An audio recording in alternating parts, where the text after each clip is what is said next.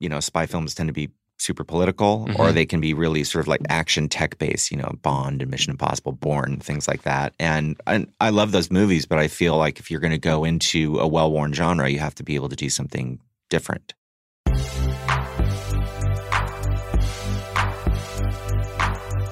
I'm Sean Fennessey, editor in chief of The Ringer, and this is The Big Picture, a conversation show with some of the most interesting filmmakers in the world. Scorsese De Niro, Burton Depp, Kurosawa Mifune, Lawrence Lawrence?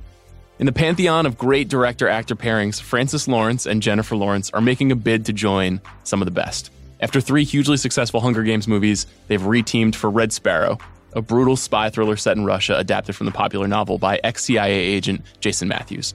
Francis Lawrence makes stylish, big top Hollywood movies, but Red Sparrow, which we've taken to calling sex spies around the office here at The Ringer, is darker and nervier than his previous work. And you can still see flashes of his early career as one of the preeminent music video directors in the world, and the many movies he made with Beyonce, Justin Timberlake, Lady Gaga, Britney Spears, and many other pop stars. I talked with Francis Lawrence about forging a professional bond and a personal relationship with Jennifer Lawrence, shooting some of the most explicit scenes in Red Sparrow, and why he's teaming up with Apple on a new TV series. Here's Francis Lawrence.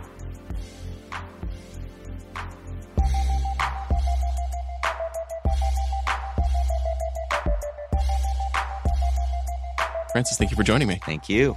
So, Francis, this is your fourth consecutive film with Jennifer Lawrence. hmm You guys have forged quite a partnership. Yeah. Uh, I'm curious what sort of draws you guys together, what keeps you bringing you back together.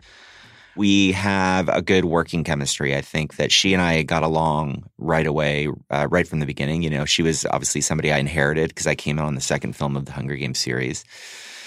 And, you know, she was the first person that I met with uh, once I was hired on for the job.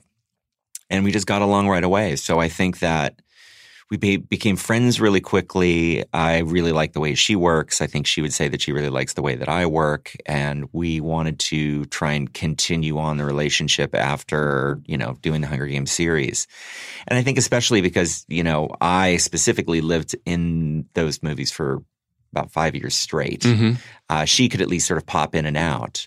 But every time she came back, she was getting a little bored of playing the character. You know, we love the character and the stories and all that, but I think she was sort of ready to move on and do something different. So the idea of doing something completely different together from the ground up seemed really exciting. Yeah, this is different. Is it important for you to have a friendship with when you have a sort of a movie star at the center of your project? No, I wouldn't say that it's important to have a friendship. I think it's important. I'm a believer in enjoying the process of making movies. Mhm. Uh, I think that most people have gotten into the business because making movies, you know, should be fun. Sure. uh, and Hopefully. enjoyable. It shouldn't be torturous. I mean, it should be challenging uh, and at times tough. But when you have like you, know, we have great team spirit and a good group of people. It makes it uh, an, an enriching experience. And so I think it's important to be around people that you trust and that you admire and that you like. Doesn't mean you have to be friends sort of outside of work. hmm But I think that, you know, we spend just so much of our lives actually making them that for it to be a horrible experience would not be a good thing. I can relate to that with my colleagues. I'm trying to find people that I Yes. feel good feeling close to and spending a lot of Yeah, time with, yeah, more yeah. time than our families and our partners. And, you know, it's a Yes. strange thing. So, why this story? Like, how did it come to you and why did you choose to make Red Sparrow? I was uh, I was finishing the last Mockingjay film. I was in post production on that, and the book landed on my desk. Fox had sent it to me, and I read it. And I've always loved the spy genre, so I took a look, and I was instantly sucked into the character of Dominika, the the role that Jen plays. And I just found it to be a really unique way into the spy world. I think often they're very, you know, spy films tend to be super political or Mhm. they can be really sort of like action tech based, you know, Bond and Mission Impossible, Bourne, things like that. And, and I love those movies, but I feel like if you're going to go into a well worn genre, you have to be able to do something different. And to me, Jason Matthews, the author of the book, had really created this fascinating character of Dominika who gets sucked into, uh, you know, against her will into the brutal world of espionage. And I liked that it didn't glamorize the world. I liked that it was a very lonely story. I liked that it was a survival story. Uh, and I loved the world building possibilities of it as well. And so it sort of had a bunch of aspects that I find interesting in stories. So I decided to call Jen because I also saw her in the role as I was reading the book. I Mhm. called her and kind of pitched it to her very briefly. And she said hypothetically she'd be interested. Called the studio and then we just kind of got going and it came together really quickly. Why was it interesting to you that it wasn't an action film? Because it's not an action movie, and I feel like Yeah. there may be some misconception that it is. Oh, I think for sure there's misconception. yeah. So I, why why was that notable to you? is I just come off of doing three action films in a row. Mhm. You know, I wanted to do something different. I think I I just like trying to do different things and using different muscles in terms of storytelling and world building and things like that. So Did did Jen feel similarly? yeah, I think so. I mean, I think she was drawn into it because she knew that I liked it. I think she was drawn into it because I think she liked the idea of the character. Mm-hmm. She, I mean, she clearly thought that it was a scary role to take on, but I think that was exciting for her as well. The movie has uh in our offices has, has picked up a nickname which is Sex Spies, and it is a very you know it's obviously a very mature movie. Yeah. and the, the obviously the the heart of the story is very sexualized, Uh-huh. and I'm wondering how you and Jennifer decided to develop that character and what you guys had to go over before deciding to make the movie. in all honesty, I thought of her for it from the beginning. But as I was developing it, I got worried that she wasn't going to want to do it because I had remembered that she had said she really wasn't interested in doing anything with nudity or sexuality. And, and clearly this movie, you know, called for that. And so I actually held her off from reading anything. So she didn't read the book beforehand and I didn't pitch her too much about it. But I was just kind of warming her up to it. And then, you know, what I wanted her to do was to read the script so she could make a decision based on exactly what it was that I wanted to do. So I gave her the script, didn't know what she was going to say. She read it, she thought about it for a few days. She said I was in. And that kind of kicked off just a series of conversations that we would have up through the making the making of the movie. And, but basically she said I'm in. I drove to her house. We sat in her backyard and just started to have conversations about the content, whether it be the violence or the sexuality and nudity. And just wanted to make sure that I was really clear with her about what my approach was to to the film and to those to those aspects of the film and I wanted her to be a partner in that so that she could be vigilant along with me to make sure that whatever we did in the movie we were making sure that it was marrying to the narrative and to the character and to the themes and I also wanted to talk to her too because she'd never done anything like this about what it would be like on the day so that a we're not shy about it we can be open about it talk about it, but that she would be as prepared as possible and feel as safe as possible going into going into the shoot. What was the most challenging part of making this movie? What was the, the, the most different thing for you to try? The biggest overall challenge, and it's not such a specific, it's not like a specific scene or something, was just is the mystery of it, right? Because as a filmmaker, I know what's happening on every level and I know the outcome. And so it's a hard thing for me to gauge when I'm in the editing process whether or not the the mystery and the intrigue is working and if that math of that kind of story is adding up at the end. And so more than ever I've I had to bring people in with no knowledge of the book, no knowledge of the screenplay to come in and make sure that A, it's staying interesting and B, that it's making sense and it's not too confusing and that everything's adding up. Then, you know, there's sort of logistical things like the ballet sequence, getting Jen through all the training and figuring out how to make her look like a prima ballerina. And that was a pretty complicated visual effects sequence. How did yeah, how did you do that? I'm curious. I, in, the, in the beginning, it, it sells. You know, when you're as you're watching those opening sequences, you you are buying her. Yeah, as yeah, a ballerina. Yeah, yeah. I mean, part of what I wanted to do is I didn't want to do the cheat of shoot somebody from behind. Mhm. That's the real the ballerina. Get super tight on Jen, faking it a little bit. Go wide for the, the real the dancer. I wanted to ha- hold on wide shots and have it really look like it was Jen. So we put Jen through about four months of training. And she worked with exercise, you know, fitness people, exercise people to sort of open up her joints. And she worked with ballet coaches to learn the basics, but also learn the choreography, which helped her for the dancing, but also helped her for the character in terms of discipline and just posture and all that kind of stuff. Interesting. Do you, do you always see yourself developing a De Niro Scorsese thing with a with an actor? It feels like now you and Jen have this um this trajectory. Like, do you see yourself making more films with her? I would love to make more films with her. Yeah, it'd be great. I mean, I think she's fantastic at what she does, and we enjoy working together. So yeah, I would love. I would love to. What did you take from the experiences of working with all of those strong women when you were a music video director? I feel like you know you you worked with basically every major female pop star of two or three generations: Janet Jackson, Lady Gaga, Beyonce, et Right. cetera, et cetera. So you know, what do you bring from those moments to to filmmaking now? You know, I don't. I don't know. I mean, I've thought about that, and I I, I look back on the music video video career. And I don't really know how I ended up doing all the videos, but for whatever reason, I because I started out doing all kinds of different things, and then I sort of really ended the the music video career kind of primarily doing all these big solo female artists. I don't know why. I think I've I've tried to think about it, and I thought part of it was most of them were willing to take more creative risks. I think that was part of it for me, that they were sort of willing to kind of go there, whether it be in terms of just the concept itself to the way that they're going to be styled. And I, I thought that, you know, there was just more fun to be had. I mean, you know, doing a video with somebody like Lady Gaga or Gwen Stefani, you know, it's like sky's the limit. Yeah. You know, um, whereas, you know, I like, you know, I, I did two fun videos with Justin Timberlake, but I feel like there's just every possibility in the world mm-hmm. with people like Lady Gaga and Gwen Stefani. Yeah, it feels correlative too to the movies that you make too. That you you're really able to spotlight a single solo protagonist in your right. stories and focus on them and make them the centerpiece in a way that really is involving and connects us. But I was wondering if there's any part of you that misses kind of the catch and release quality of working on a music video where you oh. don't have to give two years of your life to it. Totally. Uh, it, that was that was a really fun thing. I mean, I have to say that doing that for about ten years made me long for something to live in for a long time. Oh, so it was sort of the opposite for a while. Then when you when you come off of a movie and you've spent you know a few years, or you come off of Hunger Games and you've spent five years, then you sort of do. You know, you sort of yearn for the the, the fast four weeks in and out, right? Mm-hmm. So from you know concept to completion being done in four weeks, there's something really nice about it. What about a middle ground? Like the movies that you've made now for basically the past decade have been, or at least in this this this decade, yeah, have been very big and involved and have taken a long period of time. Is there any part of you that wants to make a small 90 minute chamber piece or something like that? I would, yeah, totally. I don't seek out big movies. I just I think that I get attracted to like with um, with Red Sparrow. I, I think you nailed it with talking about the sort of solitary figures that I really it's something that just really appeals to me. And so somehow when that marries up with some sort of world building possibilities, I get really excited. And so you know, if I were to find something like that that happened to be really small, I would certainly do it.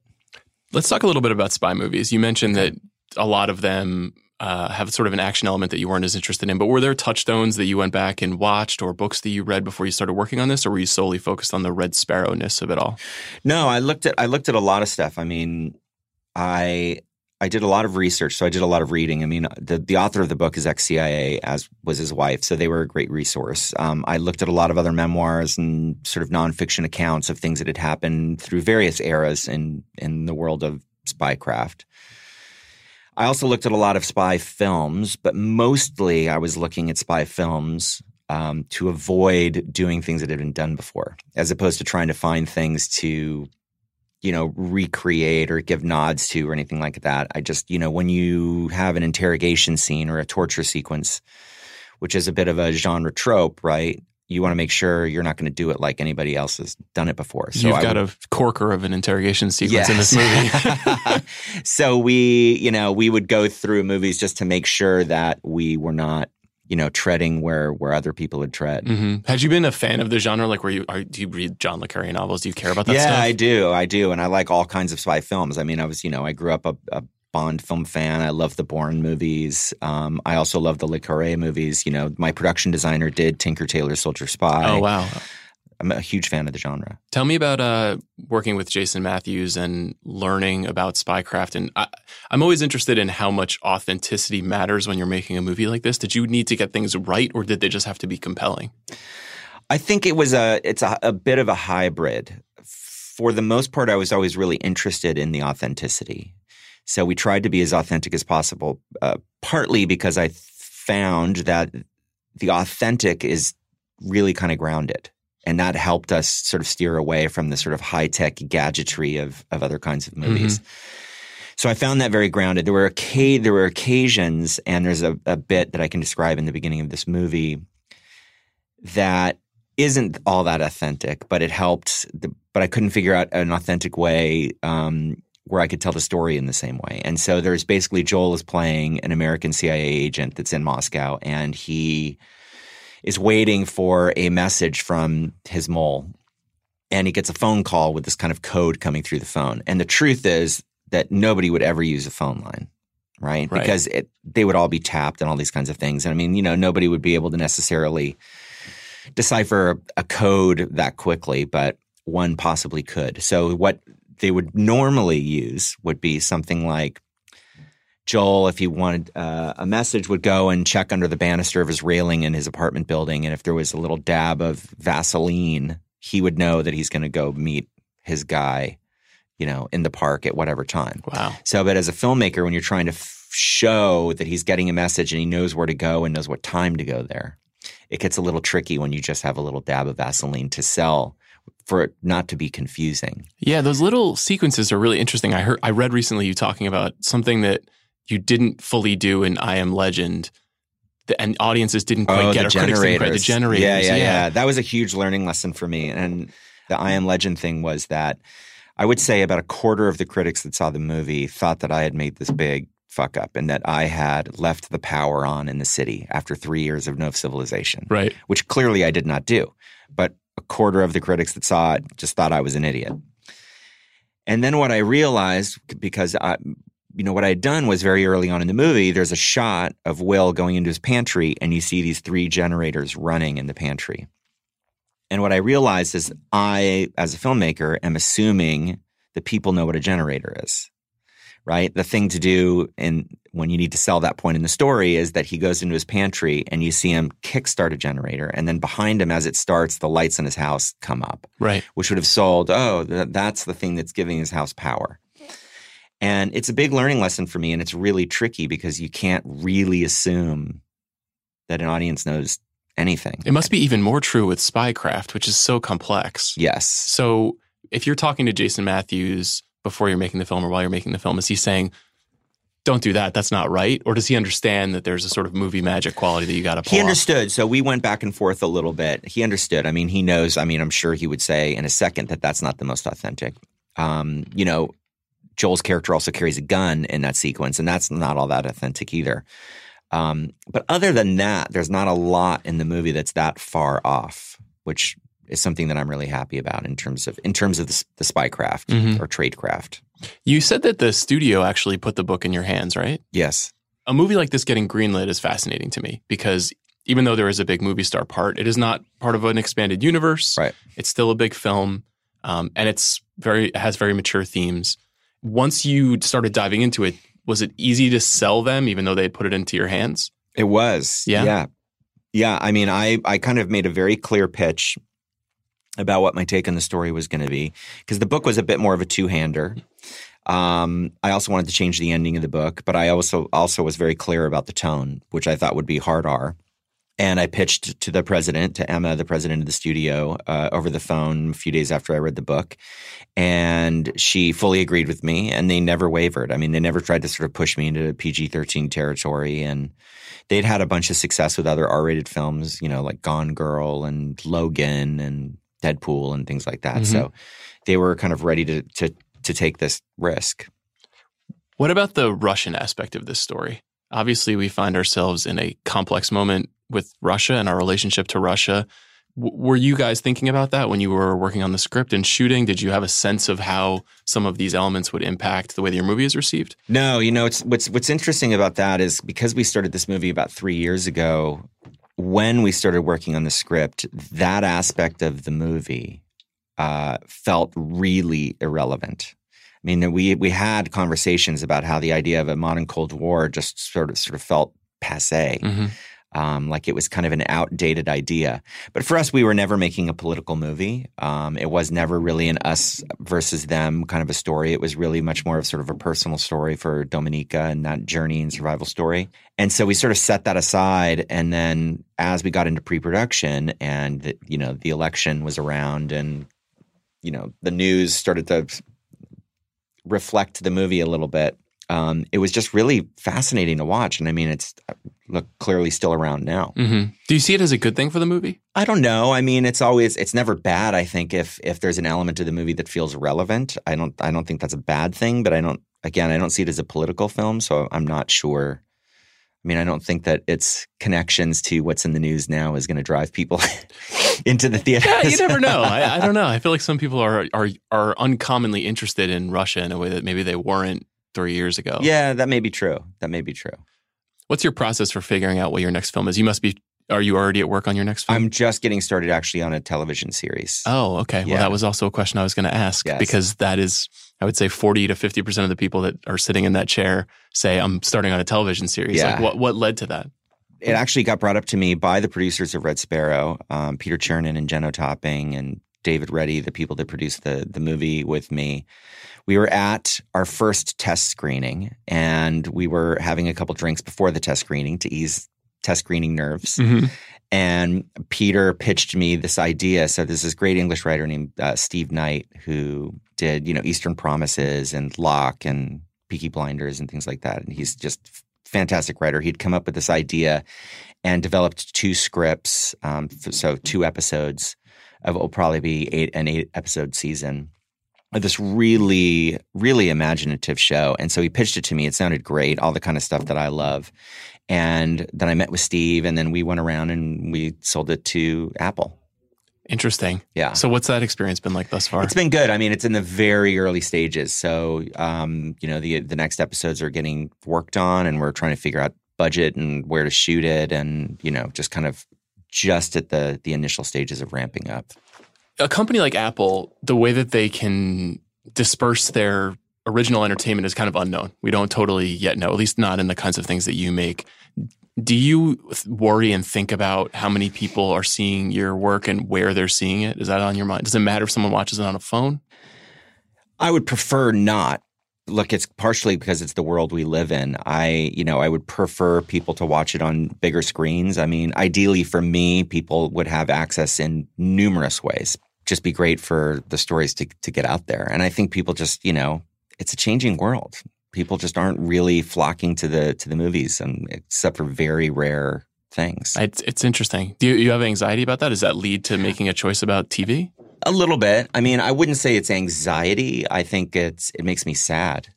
Yeah, me too. I think the sort of social, the social, you know, experience of going to movies and seeing things in a large format and seeing them with with a crowd, and I think that's a sad thing to lose. You said that um, you wa- always want to try to do something a little bit different after you finish something. Are there other kinds of stories you've been wanting to tell, other genres you've been wanting to dip into you haven't had a chance yet? Uh, well, there's lots of stuff that you know that I'm interested in. I would love to to really do straight up sci-fi. I'm Mhm. developing a Battlestar uh, Galactica script with with Lisa Joy, who's one of the creators of Westworld. yes. As a series. No, as a as a movie. Interesting. Yeah, as a movie. There's uh, I found this great story about this woman, uh, Russian woman in World War One. Her name's Maria Bochkareva, and she uh, created the the Women's Battalion of Death, which is an ama- it's just an amazing true story of this this woman in Russia in World War One. So I've been developing that with a with a great writer. Back to Russia for you, huh? Yeah, yeah. What what's drawing you That actually there? started though. That that project actually started before before Red Sparrow. It's just been slower going developing that one. Okay. Francis, I like to end every episode by asking filmmakers what's the last great thing that you've seen. So what is the last great thing you've seen? I watched There Will Be Blood yesterday. Oh my So that's on my mind. Absolute favorite movie. Yeah, that's one of my favorite movies of all time, and I hadn't seen it in a long time. What And what brought you back to it? It was just on. It was on. Uh, I forget. It was just on. You know, DirecTV or something. And I was flipping through channels, and I saw that, and I popped it on, and it was. You know, that's one of those movies that if you've got the time and it's on, you sit through it. So I sat through that and watched that again. I feel like I'm being set up. Everybody knows this is that's like my movie. Oh, That's- really? Yeah, that's very funny. that you say yeah, yeah, yeah. No, so I just I sat through that yesterday.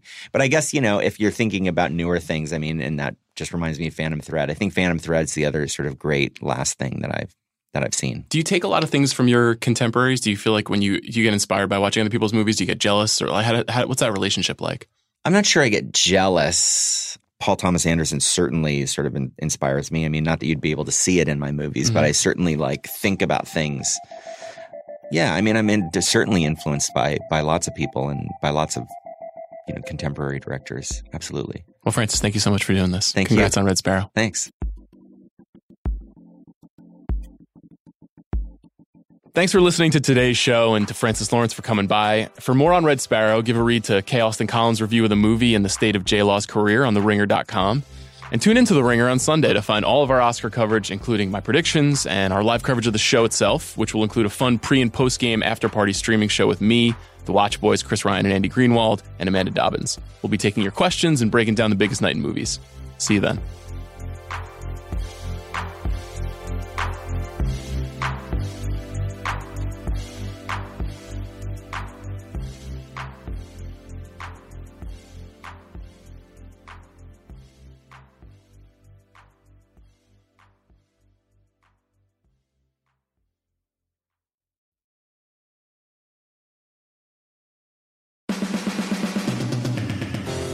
The Olympics are here, which means one thing and one thing only. The Bachelor Winter Games are also here. I'm Juliet Litman. I break down The Bachelor every week after each episode, and that will include Winter Games. It's a four episode special from your favorite producers at ABC, where they're having American contestants compete in Winter Games events against contestants from other seasons. I know it sounds great. It's kind of like The Bachelor meets Bachelor Pad, meets The Challenge, meets Bachelor in Paradise. Who says no to that?